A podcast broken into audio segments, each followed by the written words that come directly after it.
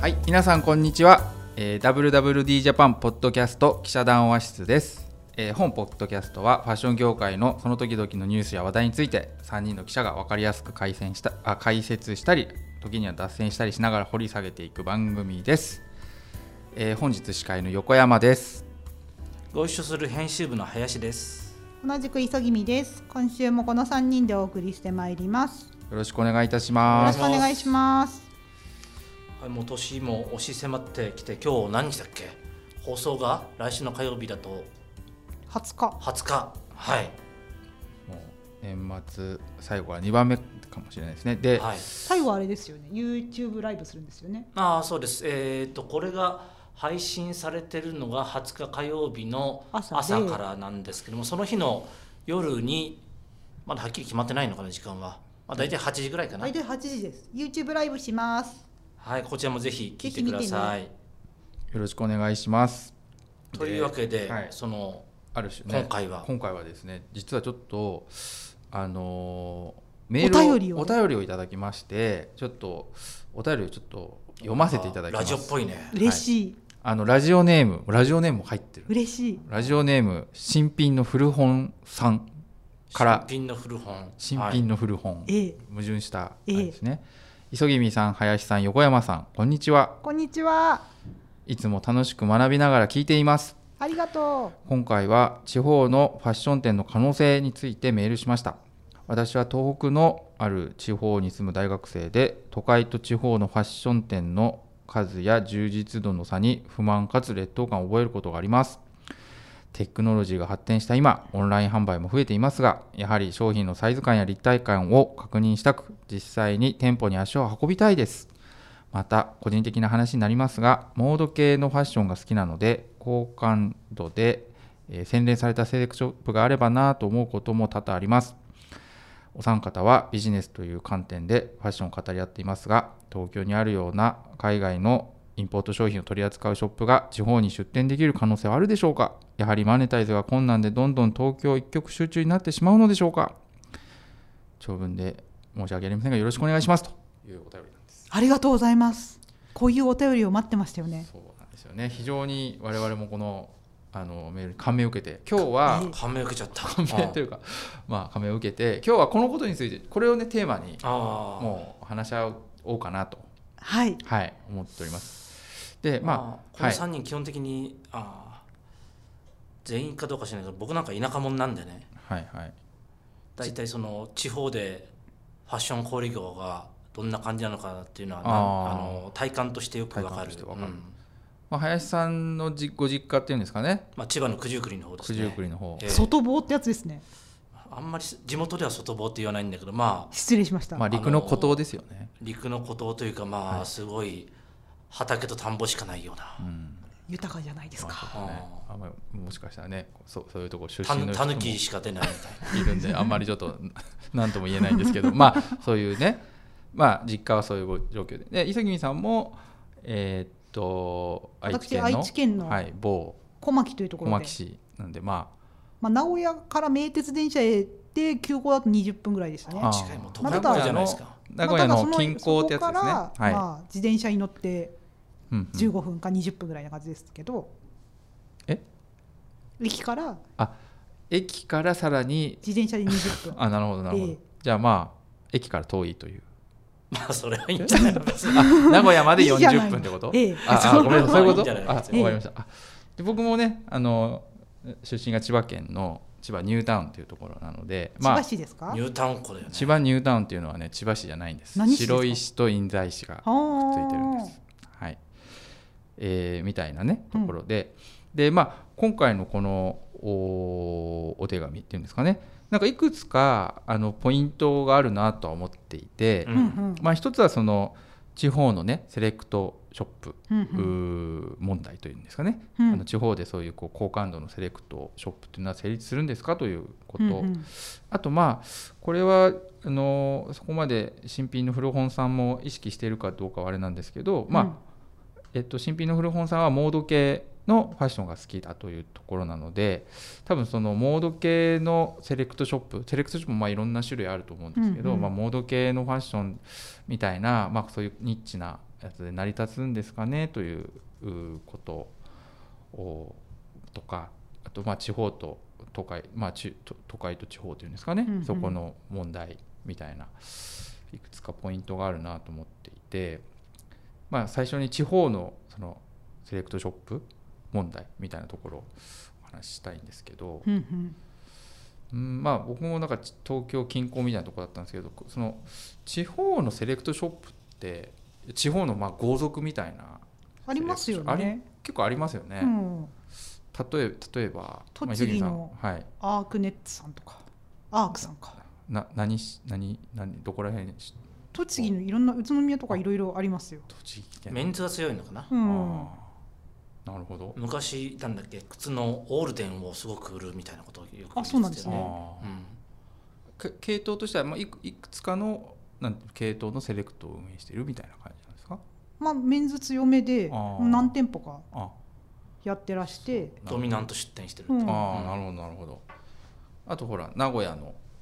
うんねモナマッチョとかモナマチあとほらうちでほらあミッドウエストミッドウエスト、まあ、東京にも原宿にもね、うんうんお店ありますけど、うん本店というか本拠は名古屋そうです私ですよ高ね校時代名に古屋は頑張地って買って方ましたというにはちょっとでかすぎるよねああまあそうねターミナル都市みたいな感じとかあ、ええあーそうかそうかあ確かに東京以外って話じゃないと思うから、ああなるほどなるほど、うん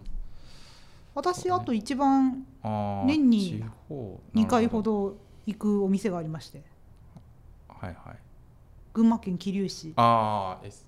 ST カンパニーさん ST カンパニーうんどんな店だっけ群馬県桐生市にあるんですよね桐生にあるんですよはい桐生ってこの業界の人みんなあなんか刺繍とかの産地だなとか織物の産地だなっていはいうはイメージあるじゃないですかいはいで実際桐生出身のデザイナー多いんですよね例えば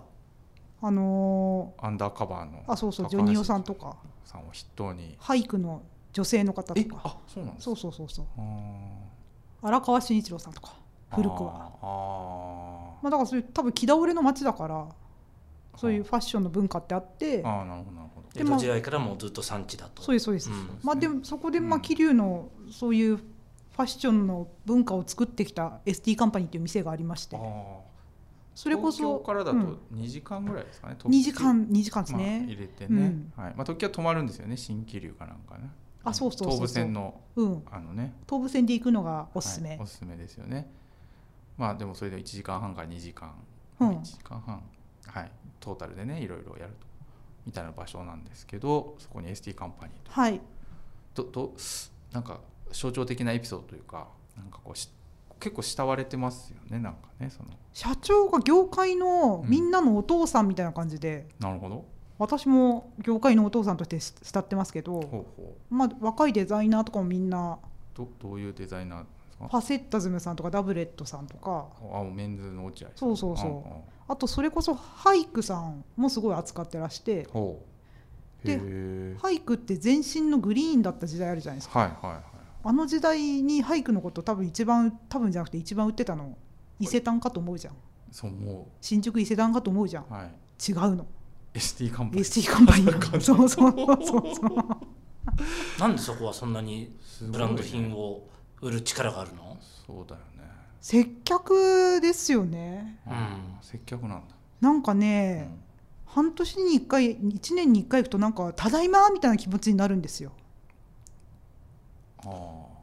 半年に1回しか行かない私ですらまあ、接客はいいとしてその、うんなんだろうーしな桐生というマーケット自体いいとそんなに大きなマーケットじそゃうないじゃないそでうすだかからその、うん多分人口少ないそうそううん、だから、うんあれですよ、まあ、桐生に住んでて20年30年顧客ですみたいな人ももちろんいるし、うんうんあと新潟から来てるとか、あ結構証券そうそう東そう県そう遠くから来てると結構、うん、も遠方から来るわざわざう全然東京からわざわざあそこに行く人いっぱいいると思いますよ、なるほどなるほど東京からも行うん、埼玉とかね、広域にファンがいると、うんうん今ねいインうんあのインスタでねうんなんかイベントでこういうことやってますとか、うんビジュアル出すとうんちょっとなんていうのこうトラベルついでに来るというかうんううんんうん桐生ねなんもないとこですけどねちょっと余計なことえでもなんか桐生面白いですよ最近。桐生ね、うんそうどどういうところえ他にねなんかパーベアーズっていうアウトドアショップ兼カフェみたいななるほどなるほほどでももともと大きい鉄工所みたいなところあってはいはいクラフトビールも自分たちで作っててじゃあ地元の若い人たちがそういう面白いことをたくさん結構やってると地元のっていうか、まあ、I ターンとか U ターンとかの人あアーベアーズは多分 I いターン、移住してる人たちも結構いるうと、うんん、U ターン組も多いですね、あーそうね、うん、なんかアンビテックスが事務所持ってるとかいう話はちらっと聞いたりはしましたアンビテックスというとブランドはあサマのあちゃうビルデサボンとかあかあ、そな、ううんねはいはいあそこにあるんだまあ、なんかそれはちゃんと取材してないから何とも言えないですけど、はいはい私もちゃんと取材してないシリーズとしては先週 LL ビーンがとか言ったら伊藤忠案件でした ね、ちょっと早かったですね、ええむしろ、はいうんみたいなねうん ST カンパニーさんみたいなそうそう会社もあるしまあ僕もその直接よく知ってるわけじゃないんですけど、うんその例えばまあそうかだから地方って言って何でも地方って言ってなんかまあ仙台のねうん、あのやばい名前が出て忘れしてしまったあの仙台の豪族ですか そうあのマルジェラを世界でかつて一番売っていたという逸話 さえある仙台の仙台ちょっと待ってねえ ちょっと待ってどう忘れちゃったメンズうんパソコンのカチカチしてる音ちがょっと聞もこえるうこれこれを焦ってググっているあわあ音わをレボリューションあレボリューションだああ失礼しましたあーちょっとこれここからやもう一回ここから始めよう、はい調子を編集点作ったの今、えええ多分これも流すけど、ええちょっとじゃあ仙台のええレボリューショングループううんんとか、ともうか本当に豪族ねかつてあのまあこれ伝説で多分本当だと思うんですけどそのマルジェラをねあの世界で一番売ってたという逸,、うん逸話というかうつ噂もあるうんうん仙台でありなが仙台でありながらうん世界、世界ですからら、ね、うんパリより持っているパリよりまあそうですねみたいなうん多分日本ですごい売れてた時なんでしょううね、んううんみたいなまあそういうところもあるしあと、まあ、こういうこと言うとなんかじゃあそういうなんかねその有名なとこばかりと取り上げてるだけっていうふうに、うんあの思われる人もいるかもしれないので補足しますと、はい僕なんかちょっと名前は本当にたまたま入っただけなんですけどあの前豊橋に行く用があって愛知県の、愛知県の,、うんあのまあ、豊橋そんな用ないじゃないですか豊橋市に。まあちうんなうんなんとも言いづらいですよ ねなんかまああの、なんて豊橋って名古屋から、なええんかちょっと遠いんですよねそう結構1時間ちょっとする、うんまあ、ちょっと近郊っていうには多分離れすぎている静岡寄りだよね静岡寄りのうとんころにまあ所要たまたま用があって行ったんですけど、うんうん豊橋って駅前にうん、セレクトショップがもうすっごいいっぱいあるんですよ、えそうなんだ、へえなんか知んないけどでまあひ駅前に百貨店もあるんですけど豊橋って、うん、だけどセレクトショップもいっぱいあってだなんかたなんかなんかの時に聞いたら「いやセレクトショップが多い町なんですよ」うんうんうんって言われて、でセレクトショップのねなんかなんていうのその一覧みたいのもなんかあっへえて楽しいで実家帰ったら行こうかなそうそうで3 4 0個あるからいけないじゃないですか、うんでもなんか結構入ったんですよ、うん見ながら。うんそしたらもちろんなんかこうなんていうのセ,、まあ、セレクトショップって言っても多種多様なんで、うんちょっと雑貨とか古着屋さんみたいなのもあれば、ミセスの店もあればそう結構、うん、とマニアックなデザイナー東京デザイナーブランドを扱うお店とかおあったりとかしてーうんでその中で入った一つがすごい印象深かったのがうんあのちょっとあんまりブランド名はあれあえて出さないんですけどあうるんドイツのね、ちょっと、うんうんあの、まま、なんていうのちょっとこう人気のあるうんあるブランドうんを売って扱ってるんですけうど、んでまあそこでも扱ってるしレショップでも扱ってるんですよ、うんあのねでまあそういう感じのテイストの結構とんがったセレクトへえがあってで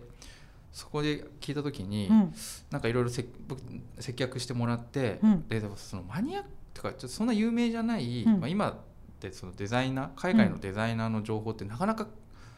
なんていうの情報化社会だからゆえになだんからこそね埋もれちゃって埋もれちゃうこともあるし、なんかでもなんかこう結構接客するその言葉一つ一つが、うんなんかまあその直接は聞いてないデザイナーの話、直接は聞いてない可能性はあるんですけうど、んああのね、日本での卸とか買い付けだと思うんで,、でだけどそのインタビューとかをめっちゃ読んでるんですよ、そういう販売員の人って、だから自分ででも情報収集をして、うんうんお客さんにこういうストーリーのあるブランドなんですよみたいなのを伝えてたりっていう一方で、そのブランドボタンが取りやすくて有名なんですよなるほどマジでうんですっごい可愛いボタンなのうん変わったボタンなんかくるみの、なんかすごい変わったくるみのボタンとかなんですけどうん取れちゃうんですよ、うんうんうんでそこはうん取れちゃうってもう有名だから、ういんこうしろとや自分でつけてまた売るんですよ、うん入荷するとボタンをあ1回、へえでな中にはこううん取れるのがいいっていう人もまれにいるらしいんですよね、うんうんそのなんかちょっとマニアなブランドなんで、でもなんかまあその人たちは取れたらやっぱまあそししかももちろん取れたらつつけるしうんあの代わりのボタンでつけたりとかするし、うだんから取れないようにするんですよ。うんで俺東京で同じやつを買ったことあって、ええボタンめっちゃ取れて、うんうんもう当然なくなっちゃうんですけど、うんでその東京のうんショップに持ってったら、うんまあ、ボタンをねうんつけてくれないし、うんなんか3日ぐらいまあうんまあつなんか辛い思いい出がやまあいや全然辛くない、うんあの普通に有料でつけてくうれんうんうて、んうんでもボタンは違うボタンになっちゃったんですけどね、あうん、だからなんかそこのう豊橋のお店はなんかブランドのなんかディストリビューターにも取れちゃうんでうちはつけるとあうんであと取れるからボタンも余分に、あのくれてる発注してるらしいんですよいやくれくというかもらうんじゃなくて発注するらしいんですよよでお客さんのためにお客さんがもし修理って言ったら、うんどうぞすぐつけて返すみたいな。うんめちゃくちゃすごいと思って、うんみたいな素晴らしいあのショップが豊橋にあって素晴らしいねうんで何が言いたいかっていうとですね、はいそその時僕が感じたのはでなんでこんなブランド扱うんですかってうんみんな知らないですよねみたいなこと聞いたんですようんそしたらいやあのみんな知らないですとうんただ僕らはすごい好きなブランドなんで、うんうんこの良さをこうんの街で、あの広めたいし、うんそれを着てなんか楽しい気分になってほしいんでやってますみたいなことをおっしゃっててめちゃくちゃかっこいいなと思って、うんうんこういう方々がこうファッションをまさに支えてるんだなと思ったんですよ。確かにねええでそのねこのビジネス的には、うんうんあのなんか普通に考えたらあの成立しづらく見えるんですよね洋服っうんうんて。でもおなんかさこうと総合するとお客さんはそのもしかしたらそのすっごい不特定多数じゃないかもしれないけど洋服好きな人とか洋服好き、うんうん洋服にお金を使っていいって思う人が、うんうんをある程度抱えられれば、うんセレクトショップっていうのは成立するじゃないうですか、んまあ、物小売店って。うんで洋服っていうのは割合そういうこうなんていうのかな必ずしも好みにどど真ん中にはまらなくても、うんなんかこうここでお店で買うからみたいので、うん着てくれてう、ん成立するっていう場合もあるし、確かになんかそういうなんていうのかなこう美しさというか、うんあの良さがあるなと思っててで新品の古本屋さんに私から言いたいのはうんもしかしたらあるかもしれないんでああご近所に。うんそういうのを探してみたらどうなのかなと思ってどうなんですかねあなんかこう欲しいブランドで検索するとなんかたどり着くかもしれないじゃないですか、ああまあ、インスタでもうんメルカリでも、まあ、東北の方にあるのかがわかんねうんまあ難しいよね一口で東北とか地方都市って言ってもそのまあどこかっていう場場所所にに場所によってその人口がね、その10キロ圏内に23万人しかいませんとかそういうのとかでちょっと厳しいだろうしねまあ、その豊橋も、まあ、豊橋で割合こうね割合駅前が都市じゃんうんそうですね、うんで、まあ、駅前のねセレクトだったんで、だけど時々でもな大分のクロマニオンとかうんってそんな駅前じゃないうんかった気がするんですけど、そこを車で行くようなね、ST カンパニーもくる車というか、まあ、車社会ですね車社会とかまあそれはま車は車あ新でいいんだけ気流どからはそうですねバス、ああうん行くとしたらね、うんでもじまあ来る人は結構あのみんな車だし、車でねうんうんみたいなのがまあ一つセレクトショップ僕結構あってうんあのあると。うんうんで割合その個人そのオーナーバイヤーみたいうなんオーナーのこう人柄とか特色によってこう結構面白いですよ点在してねるはい、面白いというのが一つですよね。でもう一つは、うんこれはあの東京一極集中まあ、地方でもうん今ネットっていうのがあるんですけど、うんうんまあ、だからそういう人たちはその洋服を買う時にどうすればいいのか問題っていうのが2つ目の論点なんですかね。うんうんんそういう人っていうのはあのそのお店をやりたいファ人ッションが好きだけど、うんあのちょっとこう地方に住んでて物がすぐに手に入る状況じゃない、うんじゃないかということをうん新品の古本さんは言ってると思うんですけど、うんそうなんですかねあそうなのかこれまあただ、EC で買えば手には入るもんねただ試着とかができませんっていう話ですよまあ、だし品ね。定めはしたいよね、うんちょっと触ってみたり着てみたありとなんかこの文面を読むと、うんこうなんかこうなんかすお店行きつけのセレクトショップみたいのがあって、うんこう自分の気持ちがこうあれば、こううん行けばそういう気分に浸りたいっていうのもあると思いますよ。そなうんかあとやっぱりなんかこう、はい思いもよらないものを提案される時面白いですもんね。まあそうですよねそういう体験をしたいと思うんですよね、うんだけどあまりできないけど確かどになうしましょうっていうところうんうなんん、ですけどどうしたらいいんでしょうかね。なんか私の私すごい取材しててそういう地方のセレクトとかを取材してて思うのはさ逆に東京よりも全然地方のセレクトの方が面白いなって思うことが多いんですよ。うんうん横山さんがさっき言ったようにそのオーナーの色うんうんとか思いとかがうん伝わってくるから、色濃いですよね、うんうんチェーン店じゃないからね。うんはいだからそういうふうになんていうかシーズンに出張も含めうんうんいろんなところに行けうんうるん限り行きたいなと思ってて、ほうだからそういう旅行あー旅行の時に服を買うっていうサイクルにしたらいいんじゃない、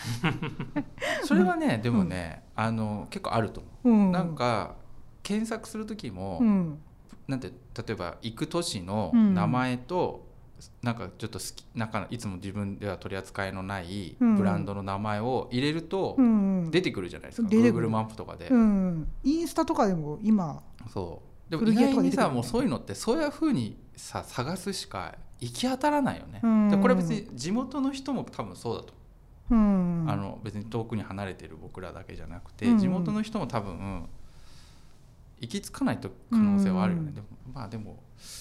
うなんだろうね友達で洋服好きな地元の人とかいたら情報交換は結構するもんうん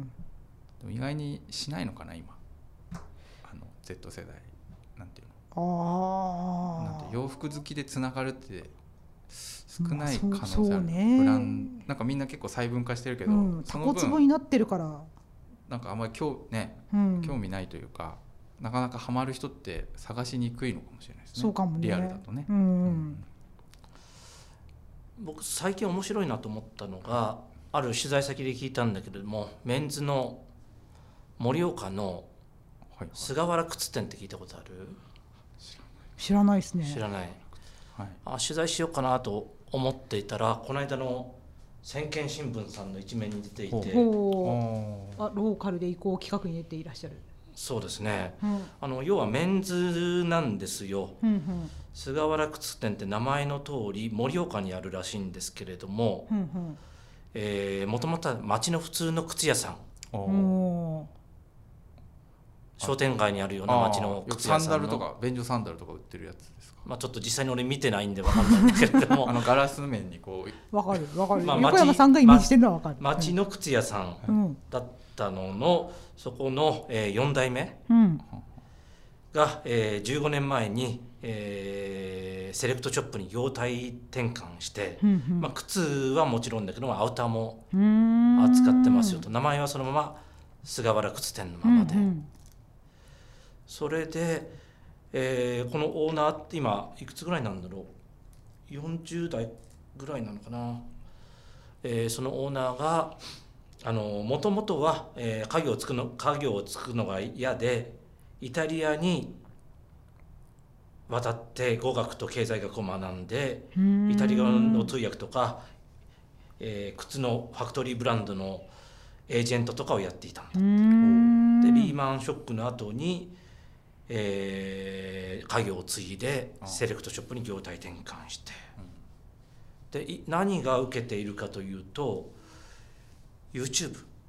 あおーー YouTube 今時今時これを始めて数年はちょっと鳴かず飛ばずでもう心が折れかけたとも書いてあるけれども。おーそれをやっていくうちに少しずつ人がついてきて結構売るらしいですよへーで再生回数結さっき見たらまあ大体1万2万あや構いってますね。うん、で驚くことに結構いろんな人がこうコメントを。コメントというかゲストでと出演してるーえどんな人が出てくるんですかゲスト星葉さん、へえ、あーなるほど。はいはいあ、星葉さん系の品揃えが。まあ、そうだよねレオン的レあーオンレオンイタリア、まあイタリアだもうんね、んうあん、ークラシコですね。あでもイタリア界うのんうん、おカリ大スマ物た編ちが。集者も来るし他にはビームスのなんだっけな名前忘れちゃったけどディレクターとかおーすごいあとスタイリスト俺もよく知らないけどスタイリストの誰々さんとかなるほど。えー今盛岡だけじゃなくて仙台にも拠点があるのかなお盛岡かー仙台かどっかであーあの結構なんだっけその、えーブランド側のうん責任者みたいなのもと登場したりしてうん。おーそこから中仙台となるほど盛なる岡ほどかねら中継してそれで結構すごいね EC でもちろん売っているし、おーそうえーね実際のお店も見たいよっていうふうに、でもねそれ来ねる人そうもそううんあのそうその豊橋のセレクトショップ俺回った時も、うん。俺もなんなんか調査員みたいなことしてて、うん EC 化率どんくらいなんですかうんみたいなこと聞いて回ったの怪しい全部に、うんそうそしたらね驚くべきことに、うん。みんな EC 化率うん。あの5割以上なの、うん。っていうかうんネットの方が売るお店の方が多いうん。ななんでかっていうとなんかそのそこで別にそんなにこうここだけでしか扱ってないわけじゃないアイテムとかを EC に乗っけとくと、検索でこう売り切れてたりすると、うんうん検索でそこに流入してそこで買っていく人が多いらしいんですね定番アイテムとか、うんうん T シャツとかをそうすると結構 EC がいや実は結構 EC の方が売ってるんですよみたいなお店がね多いんですうよ、ん。なんかこうアイテムを入れて置いとくと売れるってうんうん。言ってましたね多分だそ,、まあ、そこのやつはもっとね努力してというかよりあの一生懸命普通番組の完成度めちゃくちゃ高いですなんか普通のメディアの YouTube みたいな感じだよねそうだねメンズ雑誌のすごい YouTube あじゃあなんかもうプロが撮ってるかもしれないそうそうそううーんうんかっこいい編集とかもちゃんとすごいねもうでもそういうセレクトがあるんだ新世代セ盛レ岡クト盛岡、まあ、新世代っつってもその4代続いたうん。靴屋さん、じゃあネオですねんネオですねネオ地方セレクトでね地方セレクトというかまあまあそういうやり方もあるんだなというような感じだよなるね。ほどねそうですよね、まあだからいやそれはまあそういうやり方があると、うんでもこの新品の古本屋さんそのそういうこうリッチな体験をしたいみたいなことリッチな体験を考えた時にうんうんどういう解決策があるのでしょうかということもあるのかなと思っててなんかうんなんかまあ僕の答えとしてはうんうんなんかこうやっぱ同じ志を持つ人が一緒にいると楽しいじゃないですうか、ん。間違いない。友達というかね、うんそういう人がいるだけでなんか情報のこうなんてネットワークも広がるじゃないですか、うんあそこにあれあるらしいよとうか、ん。そういうのをちょっとあのこうち地域で探せたらいいよねああ。なんかこう同志たちが集うああ、確かにね。場所みたいのが、うんコミュニティみたいなってことね見つけてうん昔はミクシーとかあった気がわかるあでもまあ今もさインスタでさ服好きとつながりたいとかあるじゃん。あーんあるね、ああるねうんうんあーあそういうのもね活用する、うんうんあー服好きとつながりたいね確かになるほどそういうねインスタとかうん SNS でそういうの探すこともできるでしょうし、うんうんそういうのがあるとなんかちょっと楽しくなる気もするし